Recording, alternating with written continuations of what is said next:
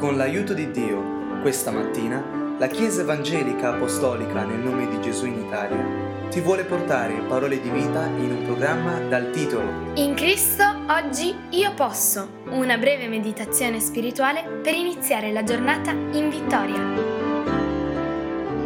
Prima di avere un tempo di preghiera col tuo Signore, col nostro Padre Celeste, rivolgiti a Lui ricevendo una meditazione sulla Sua parola. E facciamolo insieme leggendo Matteo capitolo 11, il versetto 1. E dopo che Gesù ebbe finito di dare disposizioni ai suoi dodici discepoli, se ne andò di là per insegnare e predicare nelle loro città. Cosa ci insegna questo versetto? Almeno tre aspetti del seguire, almeno tre aspetti della via di Gesù. Il primo è che lui viene proprio dove ci comanda di lasciare. I discepoli avevano lasciato le loro case, le loro barche, le loro vite, le loro famiglie.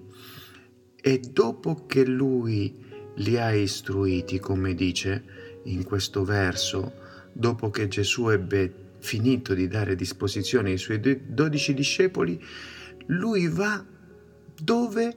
Proprio lì dove ha chiesto ai discepoli di lasciare, di abbandonare, va a insegnare e predicare proprio nelle loro città, ma se tu rimani a casa quando Dio ti ha detto di andare perché sei così preoccupato riguardo la tua stessa famiglia, allora in realtà tu hai rubato alla tua famiglia la possibilità che Gesù Cristo stesso gli insegni, che arrivi a loro, perché non hai fatto secondo quello che Dio ti ha chiesto. Ma quando tu obbedisci e lasci ogni conseguenza possibile a Dio, allora è Dio stesso, è il Signore che va nella tua città ad insegnare. Ma fino a quando siamo disubbidienti noi abbiamo impedito il suo piano di compiersi.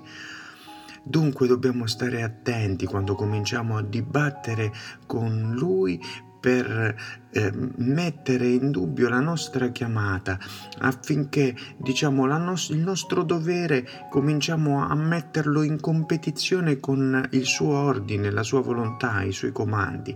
Se noi diciamo io so che Dio mi ha chiesto di andare, di fare questo, ma il mio dovere in realtà è qui, allora semplicemente significa che noi non crediamo che Gesù ci abbia chiamato, non crediamo che Lui abbia inteso ciò che ha detto.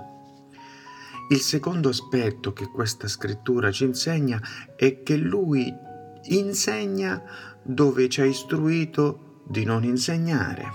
E se ha chiesto dunque ai suoi discepoli di uscire dalle loro città, così come ad Abramo di uscire dalla sua terra e dal suo parentato, eh, è proprio lì che poi lui può istruire, un po' perché nessuno è profeta nella sua patria, come egli stesso ha detto, un po' perché ci vuole togliere eh, il rischio di giocare la parte di un Dio amatoriale, una provvidenza amatoriale, mm, cercando di fare eh, il ruolo di Dio nella vita degli altri noi, perché alle volte noi rischiamo di essere così rumorosi nell'istruire le altre persone da non permettere a Dio di avvicinarsi a loro con il suo flebile sussurro.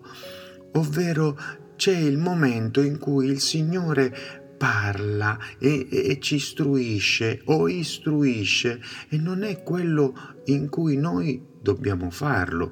A tutti corriamo il rischio di fare come Pietro che nel momento più straordinario della trasfigurazione, di fronte alla quale eh, loro ricevevano un insegnamento eh, speciale sul fatto che Mosè, cioè tutta la legge, Elia, cioè tutti i profeti, ovvero tutta la scrittura, erano lì insieme con Gesù che si era trasfigurato e dunque è Dio,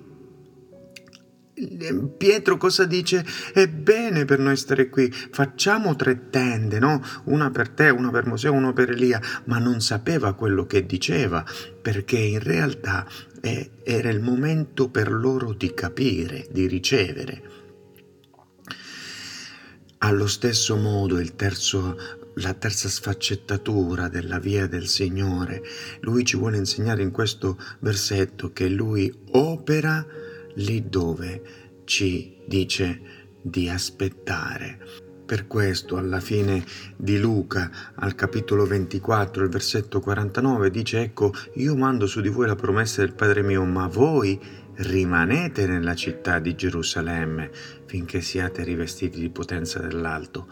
Sai cosa significava per una chiesa perseguitata con tutto il rumore eh, del fatto che loro avevano annunciato che Cristo fosse risorto, col fatto che i romani stessi volevano trovare il cadavere, il corpo che era sparito, eh, la pressione che c'era, aspettare, rimanere lì fermi come chiede più volte la scrittura in Salmi 37 al versetto 34 dice spera fermamente nell'Eterno. Sai cosa significa sperare fermamente nell'Eterno?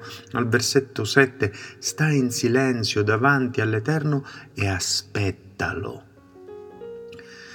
Questa richiesta che il Signore ci fa di aspettare pazientemente, di sperare in Lui, significa poterci staccare a sufficienza da tutte le nostre emozioni, il nostro sentire, anche le nostre emozioni spirituali per poter aspettare che Lui operi e lo faccia con chiarezza in tante situazioni, ma non significa eh, sentirsi mm, dispiaciuti o autocommiserarsi perché non stiamo vedendo alcuna risposta, perché non riusciamo a vedere un centimetro di fronte a noi, siamo nell'oscurità totale e, e crediamo che Dio ci abbia abbandonato. No, aspettare non significa disperarsi e nemmeno sedersi con le braccia incrociate senza fare nulla, ma significa imparare a fare ciò che Dio ci ha chiesto di fare. Quindi questi tre aspetti, eh, che Lui lavori lì dove noi ci ha chiesto di aspettare, che Lui insegni dove ci ha chiesto di non insegnare, che Lui venga dove ci ha comandato a noi di lasciare, di abbandonare, sono considerazioni nascoste nel cammino del Signore che tenerle presente ci può prevenire dall'errare. Dobbiamo sempre dunque chiedere al Signore in preghiera guidaci, mostraci la tua via, insegnami, Signore, ad aspettare, a sperare in te pazientemente. Insegnami, Signore, a lasciare ciò che mi chiedi di lasciare e a fare ciò che mi chiedi di fare, in modo da non interferire io con la tua opera in alcun modo, ma esserne un canale, un, uno strumento. Che Dio ti benedica e mi benedica con questa rivelazione nel nome di Gesù. Amen.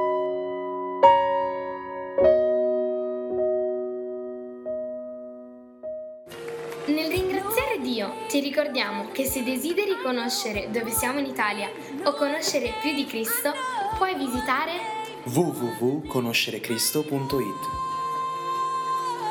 Vorresti ascoltare questo audio liberamente e anche quelli precedenti? Cerca il podcast Conoscere Cristo usando le parole Gesù e la Bibbia e condividi il messaggio dell'Evangelo con i tuoi amici. Dio ti benedica.